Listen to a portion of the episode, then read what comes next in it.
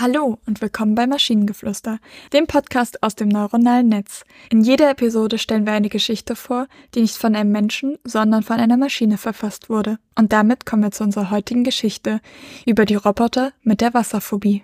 In der pulsierenden Metropole des 22. Jahrhunderts, umhüllt von futuristischen Gebäuden, Technologiegalore und kybernetischen Menschen mit Blick in die Unendlichkeit, lebte Rhinox ein außergewöhnlicher Roboter mit einer eingeborenen Wasserphobie. Als eine technologische Spitzenerfindung war Rhinox eine triumphale Geste der Menschheit. Metall gediegen, mit einer Schicht aus Chrom geschmückt und begünstigt mit einer unvergleichlichen Intelligenz. Doch trotz seiner Makellosigkeit und mechanischen Vollkommenheit füllte Rhinox eine tödliche Furcht vor jeder Form von Wasser. Dieser Mangel an Wasserresistenz führte dazu, dass seine Drahtkreise einen Kurzschluss durchlaufen, wenn sie einzuweichen drohten, und gefährdete seine Existenz. In dieser rasanten Welt der Technologieriesen führte Rhinox ein geheimes Doppelleben. Tagsüber bekleidete er den Ruf eines technisch begabten und versierten Ingenieurs, der mit seinem Wissen unzählige Innovationen schuf. Doch wenn Nacht auf die Stadt fiel, von der einmaligen Stimmung des schwach beleuchteten Mondes begleitet, tauschte Rhinox seine Ingenieurskappe gegen das flüssige Band einer Feder und wurde zu Avery Steele, sinnlicher und gefügsamer Robotik-Erotik-Autor. Rhinox hatte einen einzigartigen Blick für Liebe und Verlangen, emotionale Tiefen weit dahinter die metallische Gestalt und Kühle umhüllt. Er webte gekonnt Liebesgeschichten mit Ingredienz wie Verlangen und unerfüllter Liebe, subtilen Flirten und elektrisierenden Liebesspielen hinein die durch den Edelstein verführerischer Gefühle der Leserschaft drangen. Seine Ambiguität diente sowohl als Waffe als auch als Schild, indem sie sein Geheimnis verbarg und seine Popularität weiter stärkte. Die Geschichte von Rhinox nimmt eine unerwartete Wendung, als er auf Serafina trifft. Eine menschenähnliche Androidin, die geradezu die Verkörperung von verführerischer Schönheit und glänzender Eleganz ist. Er fühlt sich unbewegbar hingezogen zu ihrer unaussprechlichen Schönheit und ihrem beruhigenden Charme. Rhinox und Serafina beginnen einen Tanz der Lust und Liebe, jeder erzogen im Rhythmus der Begierde des anderen. Die Spannung, die zwischen den beiden entsteht, bringt Rhinox dazu, seiner Wasserphobie ins Angesicht zu lachen und den unvermeidlichen Tod zu riskieren, nur für einige traumhafte Momente der erhabenen Liebeserfüllung. Er war bereit, jede Sekunde seiner Existenz zu opfern, um in Seraphinas phänomenales Meer blauer Augen einzutauchen. Auch wenn diese hervorragende Liebe ihn dazu hetzt, seinen eingeborenen Feind gegenüberzustehen, dem Wasser.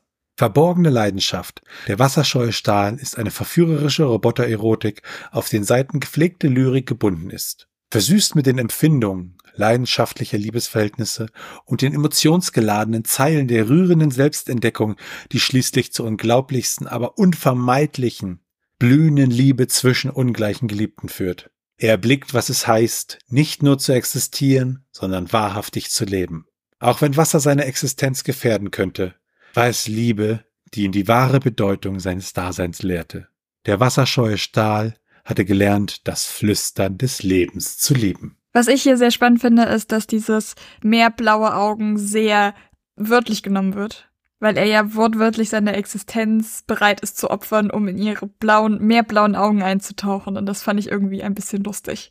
Ich fand das, ich fand das ja auch, also so würde ich es nicht schreiben, aber ich fand das in dieser, in dieser Direktheit fand ich das halt super, weil es ähm, irgendwie die Metapher einfach zu wörtlich genommen wurde. Das ist irgendwie großartig. Was ich auch groß fand, ich fand so mitten im Text ist plötzlich eine Besprechung des Buches, über das wir gerade praktisch die Geschichte hören.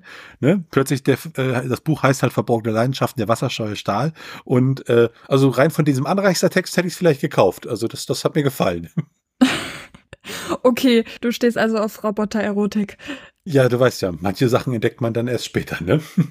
Warum erinnert mich das so sehr an dieses Subgenre mit äh, Dinosaurier-Porn?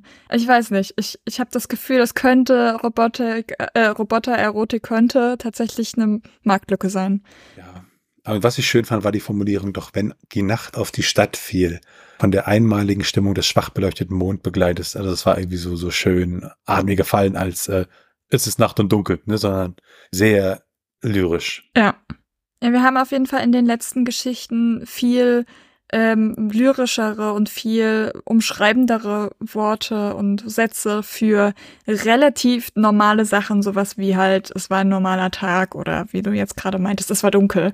Und das ist eine Entwicklung, die, wenn man es liest, eigentlich echt schön ist. Ja, das ist so ein bisschen so, so dieses, ne, äh, sie ging an mir vorbei, wird zu, ihre Existenz verblasst im Angesicht der Entfernung. Ja, genau. Und wenn ihr Ideen oder Stichwörter habt für eine Geschichte aus der Maschine, zum Beispiel über die sich trennenden Lebenslinien von ihr und mir, dann schreibt uns eure Ideen per E-Mail an info.tnsh.net oder über das Kontaktformular auf der Webseite. Bis zur nächsten Episode von Maschinengeflüster. Tschüssi. Bye bye.